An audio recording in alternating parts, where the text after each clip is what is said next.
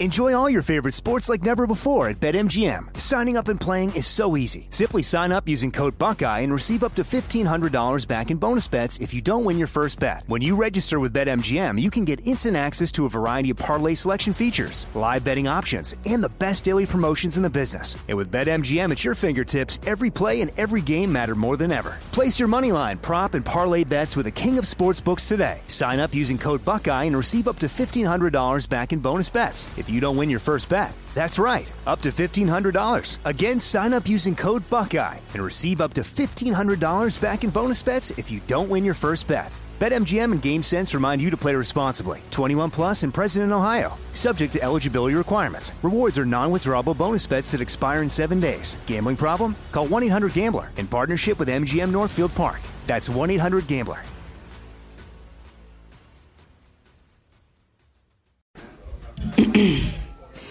AT&T connects an ode to podcasts.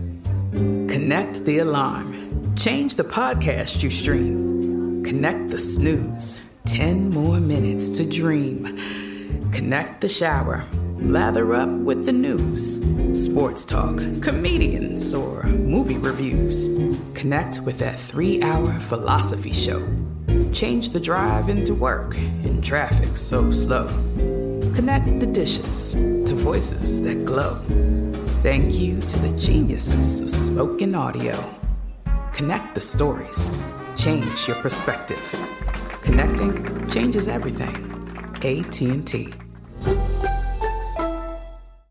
This is your moment, your time to shine, your comeback. You're ready for the next step in your career and you want an education employers respect. So you're not just going back to school, you're coming back with Purdue Global. Backed by Purdue University, one of the nation's most respected public universities, Purdue Global is built for people who bring their life experience into the online classroom. Purdue Global, Purdue's online university for working adults. Start your comeback today at purdueglobal.edu. I'm Katya Adler, host of The Global Story. Over the last 25 years, I've covered conflicts in the Middle East, political and economic crises in Europe, drug cartels in Mexico. Now I'm covering the stories behind the news all over the world in conversation with those who break it. Join me Monday to Friday to find out what's happening, why, and what it all means. Follow the global story from the BBC wherever you listen to podcasts. Paper Ghosts is a production of iHeartRadio. Previously on Paper Ghosts. So they took the DNA, and how did you feel about that? Oh, it didn't bother me because I, I mean I knew I wasn't part of it. They got to eliminate everybody. Well, I think you know. I mean, it's always easy to tell the truth, right? It, when you start making up stories, it'll change over time. I mean, if you know, if I told you a lie today, and you came back to me five years later, you know, and asked me the same question, I may not respond the same way, right? He alone perpetuated the Lonnie Bierbrodt sort of fantasy as a suspect because he was no longer part of the investigation. So he wasn't aware that Lonnie had been uh, eliminated. My name is M. William Phelps. I'm an investigative journalist and author of more than 40 true crime books. This is Season 3 of Paper Ghosts In Plain Sight.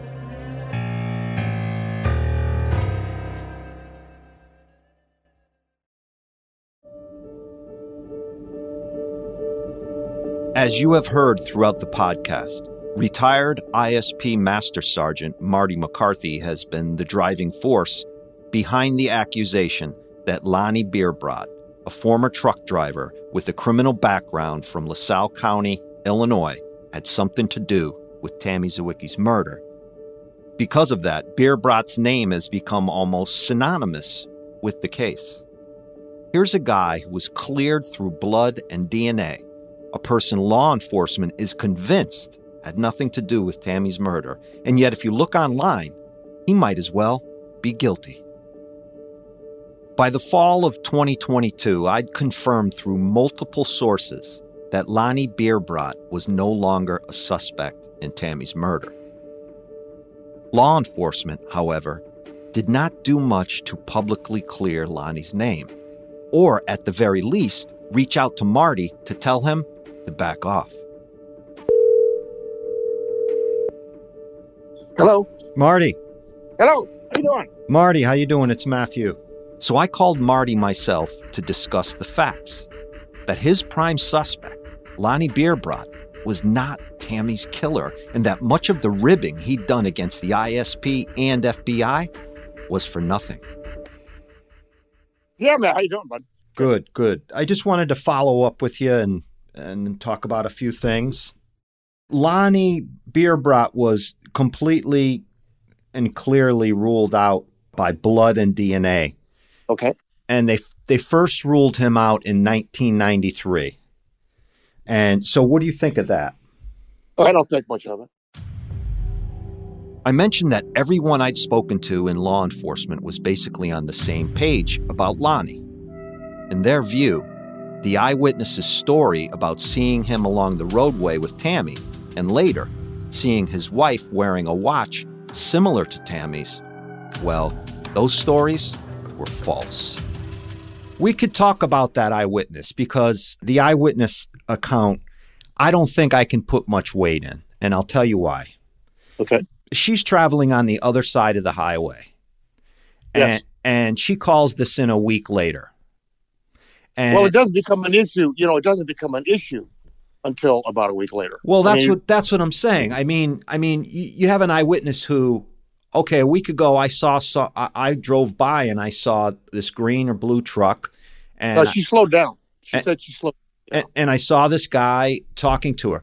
Well, I've seen cars broken down myself. There's no way I could remember what I saw. I don't think it's a good piece of evidence to go on. Okay. I let me let me ask you this, Bill. Do you think Lonnie stopped in his truck when Zywicki's car broke down? I don't think that was Lonnie, and here's here's why. Because just up the r- road from where Tammy was broken down, there was Mhm. another car broken down. Mhm. Oh, a number of them. Yeah. Yeah. A- And and so I don't know that saw Tammy or saw the other girl who was broken down. I don't know that. We don't we have no way of knowing that. And I I can't hang my hat on a witness on the other side of the highway driving 60 miles an hour. No, she wasn't driving. No, no, no, no. e- That's- okay, so she slows down. Slow down. So she slows down, but she's on the other side of the highway. And she felt she had an eerie feeling. she's on wait, but wait a minute. had Wait an a eerie minute. feeling about yeah. Let me Yeah. finish. And she drives by on the highway, and then a week later, she gives a statement about it. So if she had an eerie feeling, I don't know why she didn't report it that day, or why didn't she stop? Why didn't she drive around? I think that you're kind of sound to me like the state police's view of the witness. I mean, you're just down on the witness. That's fine. You you you can include anything you want. I just lost my. She lost my credibility with this watch story. With you know every Lonnie Bierbrodt to make him the guy. The entire case hangs on her. Everything. Okay. I think that's true, and I and I think that that's exactly what happened. People flying by at 85 miles an hour. She's the only. It, no, why would lie? I don't think she lied. I don't think she lied. she's a I'm just witness? saying that what she saw, I don't think she saw. You know, she she's just kind of, you know, oh oh my God, there's a girl missing now. I saw something. Much of Marty's theory about Lonnie Bierbrodt hung on the eyewitness's account.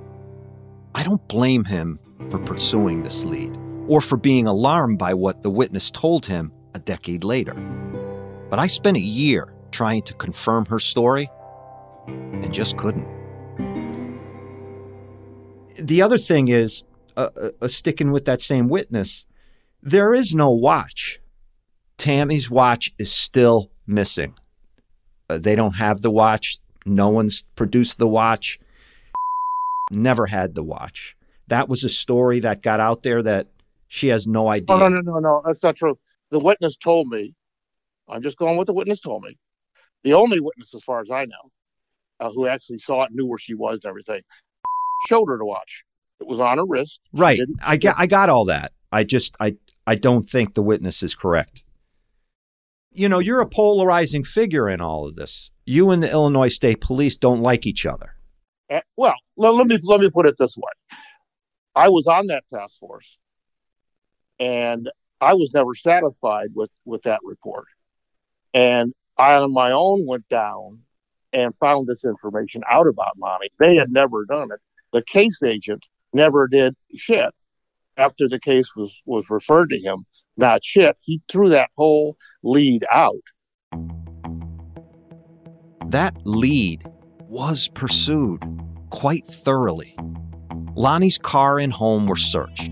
He provided blood and DNA. His ex wife gave a lengthy interview and passed a polygraph. It wasn't blown off, though it may have seemed that way at the time. As much as I respect Marty, it doesn't really matter if he believes any of this or decides not to accept it. Those are the facts of the case.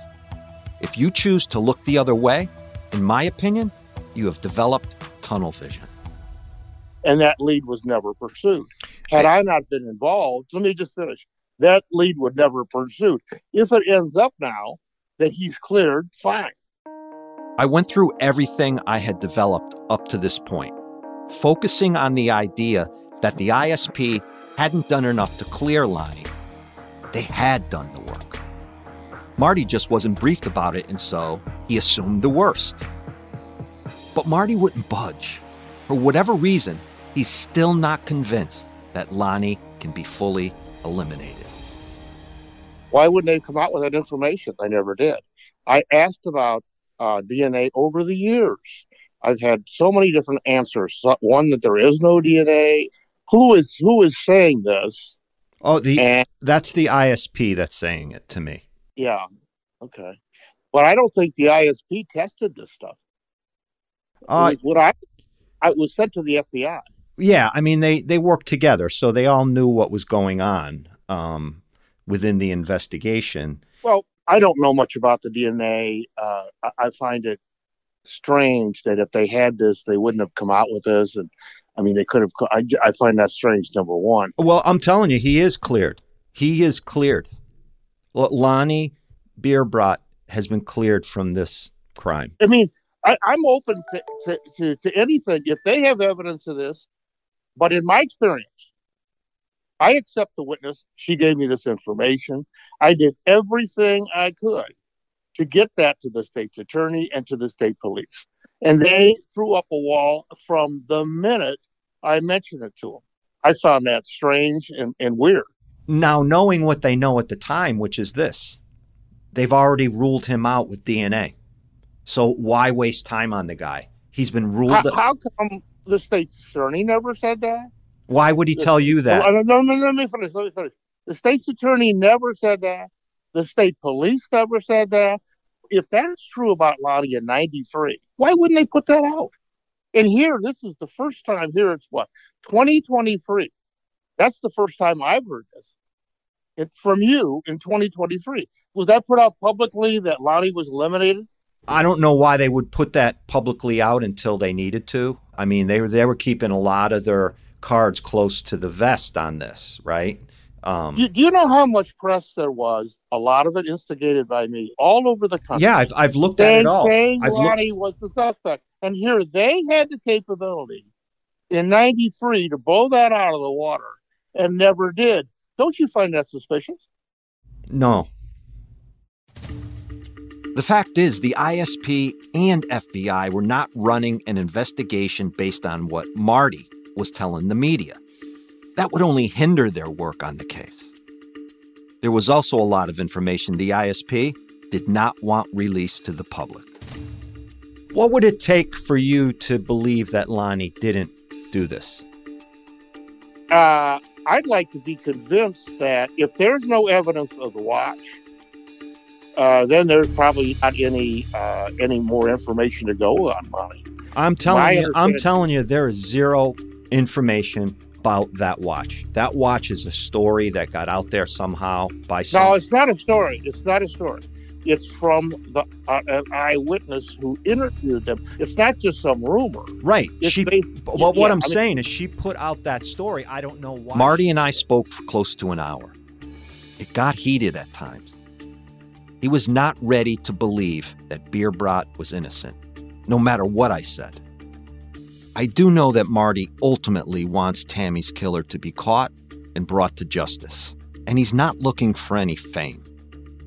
And if that guy is someone other than Lonnie Bierbrodt, so be it.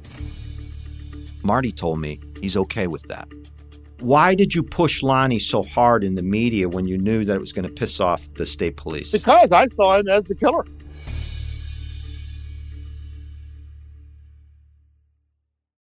Enjoy all your favorite sports like never before at BetMGM. Signing up and playing is so easy. Simply sign up using code Buckeye and receive up to $1,500 back in bonus bets if you don't win your first bet. When you register with BetMGM, you can get instant access to a variety of parlay selection features, live betting options, and the best daily promotions in the business. And with BetMGM at your fingertips, every play and every game matter more than ever. Place your moneyline, prop, and parlay bets with the king of sportsbooks today. Sign up using code Buckeye and receive up to $1,500 back in bonus bets if you don't win your first bet. That's right, up to $1,500. Again, sign up using code Buckeye and receive up to $1,500 back in bonus bets if you don't win your first bet. BetMGM and GameSense remind you to play responsibly. 21 plus and present in Ohio. Subject to eligibility requirements. Rewards are non-withdrawable bonus bets that expire in seven days. Gambling problem? Call 1-800-GAMBLER in partnership with MGM Northfield Park. That's 1-800-GAMBLER.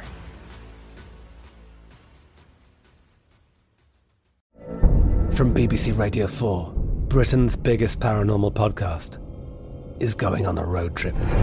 I thought in that moment, oh my God, we've summoned something from this board. This is Uncanny USA. He says, Somebody's in the house, and I screamed. Listen to Uncanny USA wherever you get your BBC podcasts, if you dare.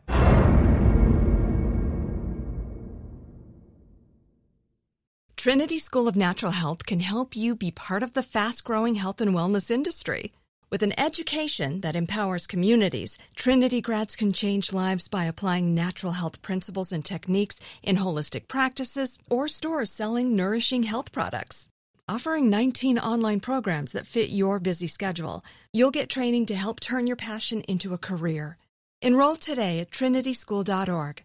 That's trinityschool.org.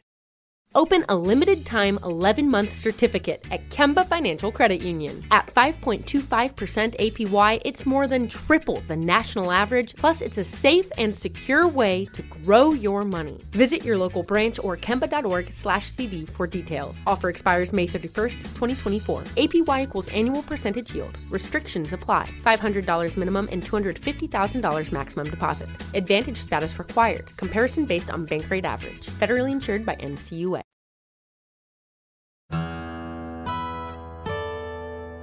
One of the goals within all the work I do is to portray the true nature of what investigators go through and show how their work truly unfolds in real time. If there is one standout lesson I have learned over the years, it is the tedious nature of the ups and downs, the exhilaration of thinking you've got your guy, only to be let down when that last piece of the puzzle doesn't fit. Over the course of its investigation, the ISP looked at many different potential suspects.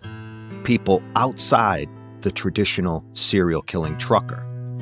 Most of those inquiries never made headlines and are known only to the people tasked with investigating them.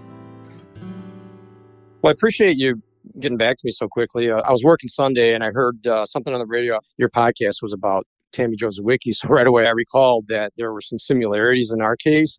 After the first few episodes of this season aired, I got a call from a former detective who'd worked in the area of Tammy's abduction in 1992. He remembered her story and had knowledge of a potential suspect, one I hadn't previously known about. For various reasons, he's asked for his name not to be used, but agreed to share his recollection. I remember I was on my way home. I was getting ready to leave because I, I, we worked a 10 hour shift. And then we got the call on that. The call was from a neighboring police district, from officers who said a man walked into their station and claimed that there was a dead body in his camper, which was parked in a campground that was under my source's jurisdiction. So we all went to the scene. Camper was locked up tight. They actually got a warrant for the camper. And uh, the body was found. It was actually wrapped up in a blanket with duct tape on each end. It was that grayish silver silver duct tape. Inside the blanket was the body of Denise Marino, a 25 year old waitress from West Chicago. The camper was parked at the now defunct Hideaway Lakes Campground, just east of Yorkville, Illinois, a city about halfway between Chicago and LaSalle County, where Tammy was abducted just eight months prior. The man who owned the camper was Charles D. Parker, a 38 year old ex con who had served eight years out of a 50 year sentence in prison for rape. So I spent several hours interviewing him, and he admitted to being the only one with her, um, drinking. They were drinking excessive amounts of alcohol, and they were they were inhaling carburetor cleaner. Um, he met her at a bar in West Chicago, and then somehow convinced her to go back there with. I believe he convinced her to go back there with. And from what I can recall, I, she did leave with him willingly. My source described a deeply unsettling scene. The young woman had been stabbed a number of times and had been sexually assaulted. The body was was obviously signs of you know just brutal, um, almost like a torturous thing that he had did to her. She, it was she was bound in duct tape and then wrapped up in the blanket with duct tape. But now the interesting thing, he took her after she was dead, he took her into the showers, which wasn't too far of a walk from where his camper was. It was one of those truck bed campers, and it was up on jacks, so he could drive in and out from underneath of it. You don't see them any much anymore, but it was a camper mounted on um, on the back of the pickup bed. But it was a pickup. It was a pickup truck. Many of the circumstances surrounding how they met and how he lured her back to his camper did not fit with Tammy's abduction. But there was one detail that piqued my interest and certainly got my attention. One of the uh, investigators searching the camper found the ring that said Tammy, but it was spelled T A M I. Okay. It was kind of like a, a square ring. Yeah. With uh, two letters on the bottom, two letters on the top. Forms a bigger square. I went back and asked Tammy's family and a half a dozen of her friends if any of them recall a ring anything like that. None did. I still hadn't found out, however, if Parker had been completely eliminated. The chances were slim he'd had anything to do with Tammy's murder, but you can never be entirely certain unless the evidence backs it up. And he was questioned about the ring, Charlie was, and what did he say about it? What the other detective told me is he he got very angry when he was asked about it. He said, "I did not kill Tammy Jo Zywicki." Um, that's what he said to him, allegedly, when he was asked about it. And he and he got angry. He got angry. The way I recall them describing it to me is, while he said that, he pounded his fist on the table. And what happens after that? To my knowledge, the other detective brought that information to ISP, and nothing became of it. I remember Charlie in this case in particular because he had tortured her. It was an exceptionally violent rape and murder. Former ISP Lieutenant Jeff Padilla was certain that Parker could be excluded from Tammy's case based on the violent nature of Parker's crimes and also how Parker met the victim and got her back to his camper. I might also add that Parker was sloppy and didn't seem to be, honestly, smart enough to get away with the murder for 30 plus years. We had looked at him and we had talked about him, and we had talked about him, and he didn't fit for a number of reasons. Yes, he had a pickup truck, but it was in like an encampment. He didn't live in a neighborhood, it was like a mobile home. She had come with him voluntarily back, and at some point, the sexual interaction turned violent, and Charlie bound her and then tortured her throughout the night before she finally died of blood loss. So the MO in the in that that entire situation did not fit at all with what had happened to Tammy, and we didn't dismiss it, but the DNA that we did have was you know there was never enough for a CODIS inquiry. You, you know, you essentially could um, Charlie's DNA is available and it has been encoded. You could do a one to one inquiry against him, which I know has been done since then the mo didn't really match so we did the best we could to to look into it but it didn't fit what we had with tammy One of the more interesting and certainly promising threads the ISP followed early into the investigation is worth mentioning. If only to put one of the more popular internet based theories in this case into perspective, and maybe even gain some insight into where it originated. There was a, a guy that was a truck driver for a company that came onto the radar, and it turned out that he, you know, he was truly a, a sex offender. He had done a home invasion rape in like 1988, just prior to the DNA and sex offender laws, and was sentenced to like four years in prison and got out right before Tammy was uh, abducted and murdered. You know, he had done, he'd met this girl at a diner that was uh, a waitress. She was like 17 years old, 18 years old, followed her home, waited outside her residence, saw like when the, the, her parents left, then broke into the house while she was there and then raped her on the floor in the hallway and and took her panties as a souvenir. And we were I was like, this has got to be our guy. And, and that was never nobody had ever looked into this that guy's background. If you recall, there was talk early on about Tammy's killer potentially keeping her body in a refrigerated truck before placing it off exit 33 in Missouri, which answered the question of why, perhaps, her body was not in an advanced stage of decomposition. He was a truck driver. He, it was a refrigerated truck, so that could account for some of the lack of decomp on Tammy when she was recovered. He was up and down I 80. As the ISP began looking into the guy, they realized he had taken off to the upper Midwest for three days near the time of Tammy's disappearance. And at that time, you know, like if you'd get a little paper receipt from the tollway. That was a big deal because the tolls were expensive for trucks. So they everybody saved the receipts. And he didn't have his receipts from going to Michigan.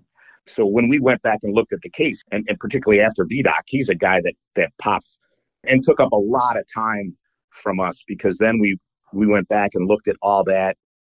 We went after him hard.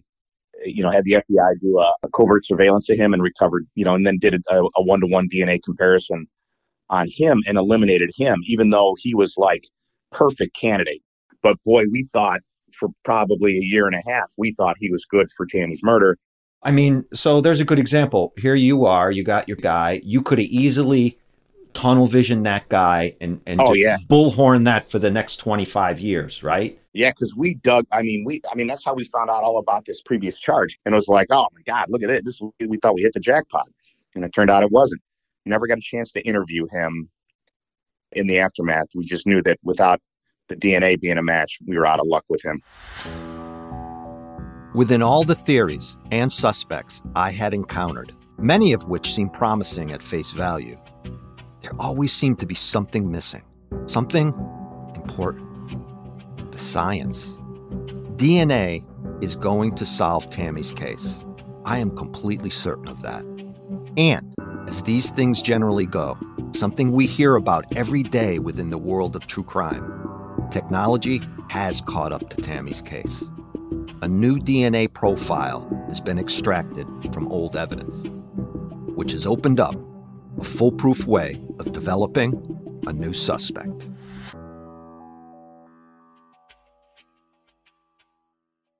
Enjoy all your favorite sports like never before at BetMGM. Signing up and playing is so easy. Simply sign up using code Buckeye and receive up to $1,500 back in bonus bets if you don't win your first bet. When you register with BetMGM, you can get instant access to a variety of parlay selection features, live betting options, and the best daily promotions in the business. And with BetMGM at your fingertips, every play and every game matter more than ever. Place your moneyline, prop, and parlay bets with the king of sportsbooks today. Sign up using code Buckeye and receive up to $1,500 back in bonus bets. If you don't win your first bet. That's right, up to $1,500. Again, sign up using code Buckeye and receive up to $1,500 back in bonus bets if you don't win your first bet. BetMGM and GameSense remind you to play responsibly. 21 plus and present in Ohio. Subject to eligibility requirements. Rewards are non-withdrawable bonus bets that expire in seven days. Gambling problem? Call 1-800-GAMBLER in partnership with MGM Northfield Park. That's 1-800-GAMBLER.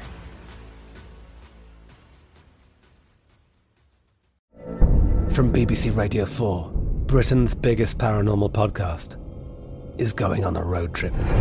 I thought in that moment, oh my God, we've summoned something from this board. This is Uncanny USA. He says, Somebody's in the house. And I screamed.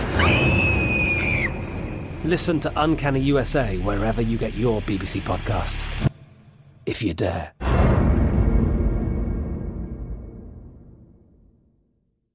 Trinity School of Natural Health can help you be part of the fast growing health and wellness industry. With an education that empowers communities, Trinity grads can change lives by applying natural health principles and techniques in holistic practices or stores selling nourishing health products. Offering 19 online programs that fit your busy schedule, you'll get training to help turn your passion into a career. Enroll today at trinityschool.org. That's trinityschool.org. If a new house is on your wish list in the next five years, grow your savings faster and experience your dreams with an Ohio Homebuyer Plus account from Kemba Financial Credit Union. A savings account specifically designed to save for a new home where you can earn 7% APY, a $500 matching bonus, and a $1,500 mortgage closing cost credit. Learn more at Kemba.org. Offer expires March 31st, 2025. APY equals annual percentage yield. Restrictions apply. NMLS 292230. Equal housing lender. Federally insured by NCUA. We're sorry. You have reached a number that has been disconnected or is no longer in service. You have reached the Lawrence County Sheriff's Office. If this is an emergency, please hang up and dial 911. Good morning, Sergeant Phillips. This is uh, M. William Phelps. Matthew? Hi, you've reached the law office of Karen Donnelly. Please leave your name, number, and In the year leading up to the release of this season, and even after, I've pounded the pavement and made call after call, placing my entire focus on several unanswered questions from years past and several new questions that had arisen in recent months. Most of the time, I got this. Please leave a message. Give me your number if you want to call back. Thank you. In my line of work, you get used to leaving voicemails and never hearing back from people. But persistence is key. And every now and again, it pays off. Hi, Karen. Nice to meet you. Karen Donnelly is the former state's attorney for LaSalle County, Illinois, a position she held from 2016 to 2020. During that time, she became deeply familiar with Tammy's case. We met about two years after she left office at her legal practice in downtown Ottawa, Illinois. You've heard from Karen briefly in earlier episodes. She had Tammy's case for four years as state's attorney, and she was briefed by investigators from the FBI and ISP whenever significant developments came up. Like many others from the region, Karen was already quite familiar with Tammy's story. I was alive and present during this when it happened. So I was very aware of it and very concerned that this happened in such a close location to where I live and that she was such a young age when she was taken. So that's how I knew of it. And then when I became state's attorney, we had a small file on it that we kept in the office. And I looked at the file to see if there was anything in there that was worth noting. And there really wasn't anything that was new until I was approached by the investigators because they like to come every year and tell us, you know, whoever's sitting in the seat as state's attorney, what's going on. And so you begin to look back at this case, and what strikes you mostly about it? I was concerned that there was no resolution. It was, you know, so many possibilities, but nothing was ever zeroed in on that when I spoke to members of the FBI or Illinois State Police, that there wasn't much that they were going on. And it, we just felt like it was a dead end. And therefore, when I was state's attorney, I offered whatever services I could give them, whether it was monetary, you know, anything that we could do, I was willing to help. And what did you do first? The investigators came and met with members of the state's attorney's office every year to give us an update, what they were doing, just to give us a heads up in case they needed something from us. We were often briefed on where they were at. Here's what, you know, some of the public doesn't know. Here's what we're doing. They don't share everything with me. Right. They gave us a lot of information about what they were doing. They would often come to us and ask for permission to do certain things that I had to clear with Tammy's mother. In 2020, law enforcement asked Karen Donnelly to reach out to Tammy's mom, Joanne, to discuss using the remaining DNA that investigators had in evidence. It was later on in my tenure as state's attorney that they came to me and asked for permission to consume what they had insofar as the DNA evidence. That's important to say, consume, because they only have so much. Correct. Once it's used up, it's gone. This might surprise the general public, but certain DNA tests require physically using up part of the actual sample in evidence. And so, once the source sample is gone, that's it. It's gone. Investigators are left with a profile they can match to offenders who are already in some type of DNA database. But they're unable to go back to that sample again. This can be a big deal, especially in an era of constantly evolving technology. Law enforcement agencies are also hesitant consume all available DNA because it can haunt prosecutors later. Defense attorneys will often ask to test DNA independently, and if there's nothing left to test, it can make it more difficult to be successful in court. Still, it was clear that law enforcement was taking one last chance at solving Tammy's case via DNA. And from what I had learned, it wasn't a shot in the dark. They had good reason. So they come to you and you give them the okay to consume that DNA. I first call Joanne and we have this discussion about this is our sh- one shot. You know, we, we may not get it again if we agree to do this she was in complete agreement and said, We've got to do what we've got to do. So I authorized them to consume the sample. And that was for testing to put it into CODIS or genealogical, or they had a suspect? I don't know that they had a suspect. I know that when we gave them the authorization to consume the sample, it was going to be put into the CODIS system. Okay. And I believe at the time there may have been issues about a backlog in CODIS. And at that time, I did offer any resources I could as far as reverse genealogy because I'm a crime scene nut and I watch all those shows. And I offered that to the investigators and said, if you need funding to provide the sample to them to do this reverse genealogy to see if they get a hit, I would fund that. And did they take your offer? They weren't at that point yet because I think they were still waiting to submit to CODIS.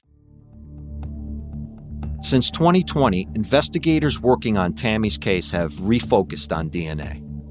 They started reaching out to people connected to Tammy and anyone involved in the earliest days of the investigation and asking them for a DNA sample. On top of that, with the help of more advanced forensic and DNA technology, they started to go back through all the evidence to see what, if anything, the killer could have left behind. When I spoke to Joanne Zywicki, she confirmed that the ISP had been in contact as recently as 2022 and had told her they were sending DNA to a lab in California for testing. Here's Tammy's brother, Todd. DNA evidence became more sophisticated. This started becoming more promising. I started to hear rumors that they had additional DNA that was usable. Um, and so, you know, in the last few years, I've become a little bit more optimistic um, as it sounded like the um, operation was still proceeding um, and uh, that they were building, you know, potentially building a case and starting to express some greater optimism than they did for decades before that. And recently, uh, your mom has told me that has been calling to ask, you know, we have some DNA that we want to submit somewhere in California. Right. What have you heard about that part of it? A couple of uh, local FBI agents came to my house um, and took a DNA swab uh, for me. And I believe they've done the same thing with both of my brothers. They've apparently found male DNA that they can use, and they wanted to make sure it wasn't ours.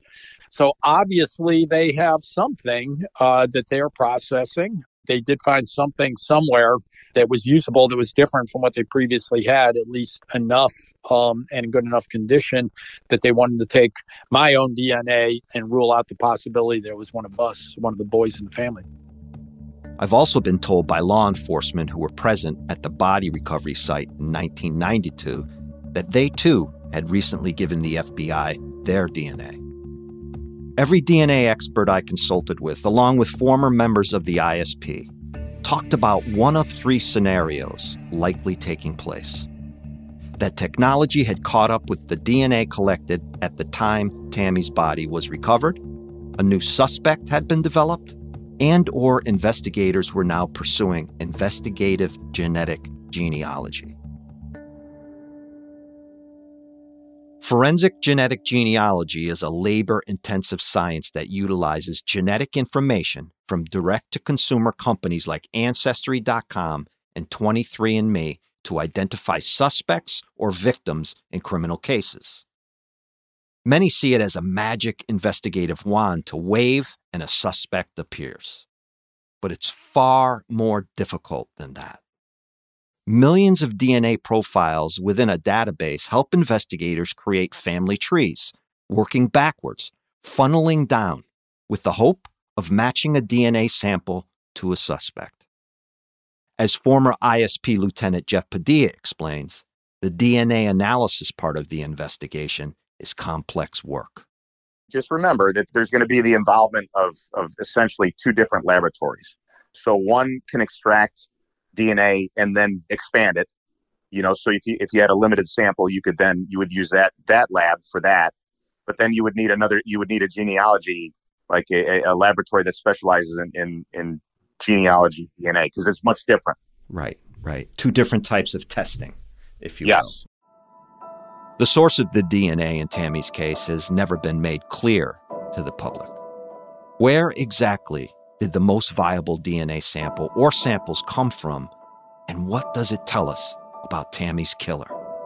So there was never no um, DNA on her shorts or anything like that, like semen, blood. No. and- okay. No. Okay. I, okay. So yes, there's was lots of blood. The problem is that her her blood contaminated and eliminated the ability for us to collect epithelial DNA. Basically, the blood soaked, like her blood soaked t shirt, was of no use to us. By the time Padilla and his team started working the case, technology had advanced to the point that investigators were able to collect and test epithelial DNA, or touch DNA, which essentially are cells that have been left behind on an object or surface. Tammy's shirt wasn't something they could test, but other sources now provided investigators with the opportunity to develop valuable samples. Items such as the the blanket that her body was wrapped in, the clothing that she was found in, the there was duct tape that was used to secure the ends of the blanket that she was wrapped in, and so um, all of those items, those physical items, were available to us. Her shoelaces were of interest to us. I'll say that in in, in the process of of our analysis of the physical evidence uh, using more modern DNA tests, the shoelaces were of tremendous interest to us, which was a struggle getting any of this um, any of this physical evidence reanalyzed. So the DNA is is definitely DNA that can connect the killer to her murder. Yes. That is the power of technology evolving, catching up to killers. In this particular case, you know, in 1992, DNA was in its uh, infancy. At that time, there was very limited opportunities to to do DNA, and the DNA tests were inaccurate or inconclusive. Um, but um, by 2012, we had some really uh, DNA had made some tremendous advancements as it continues to do, and so I thought it was worth it to go through the case file like it was brand new, uh, like we had just gotten it, and um, make it a bit of a project for the detectives assigned to me.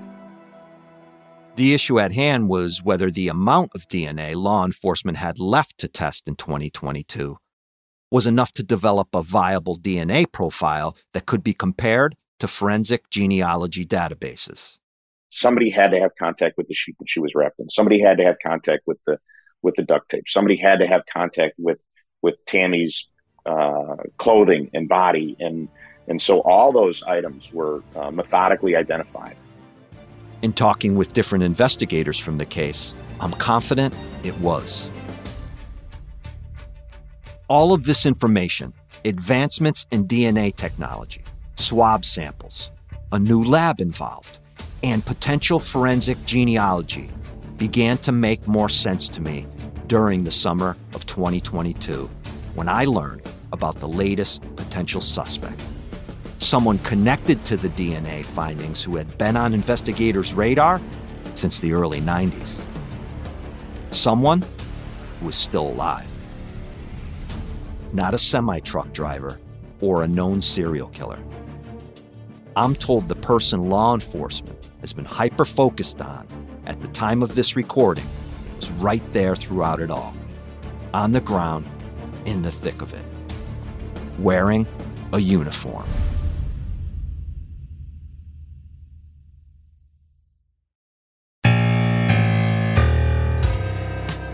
On the next episode of Paper Ghosts. And some things have been solved after so many years because of it being left in the spotlight. So some days are good, some days aren't so good. we always struggled with the idea of, um, you know, the c- couple things somebody in a position of authority or somebody right at her age that she may have known.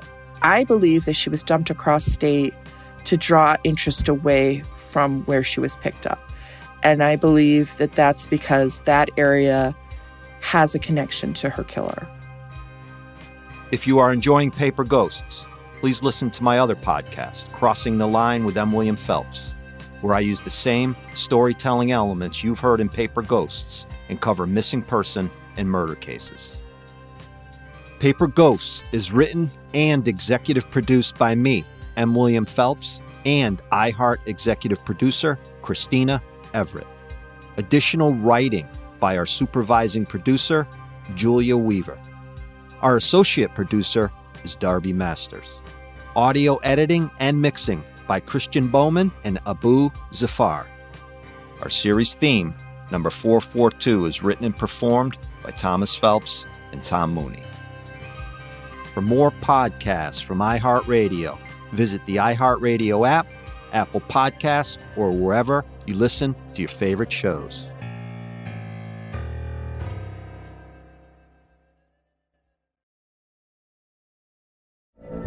From BBC Radio 4, Britain's biggest paranormal podcast is going on a road trip. I thought in that moment, oh my God, we've summoned something from this board.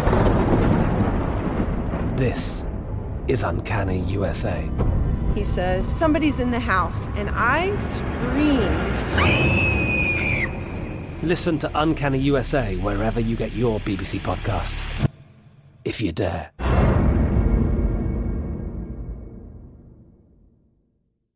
Trinity School of Natural Health can help you be part of the fast growing health and wellness industry.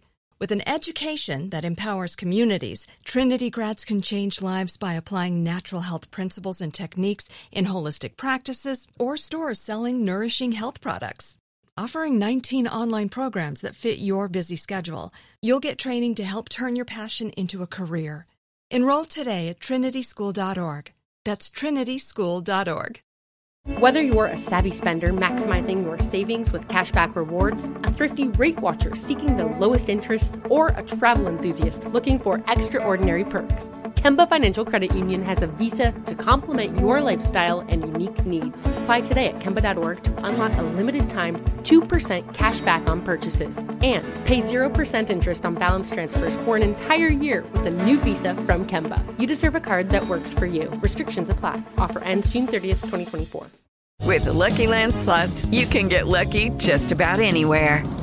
This is your captain speaking. Uh, we've got clear runway and the weather's fine, but we're just going to circle up here a while and uh, get lucky. No, no, nothing like that. It's just these cash prizes add up quick. So I suggest you sit back, keep your tray table upright, and start getting lucky. Play for free at LuckyLandSlots.com. Are you feeling lucky? No purchase necessary. Void where prohibited by law. 18 plus terms and conditions apply. See website for details.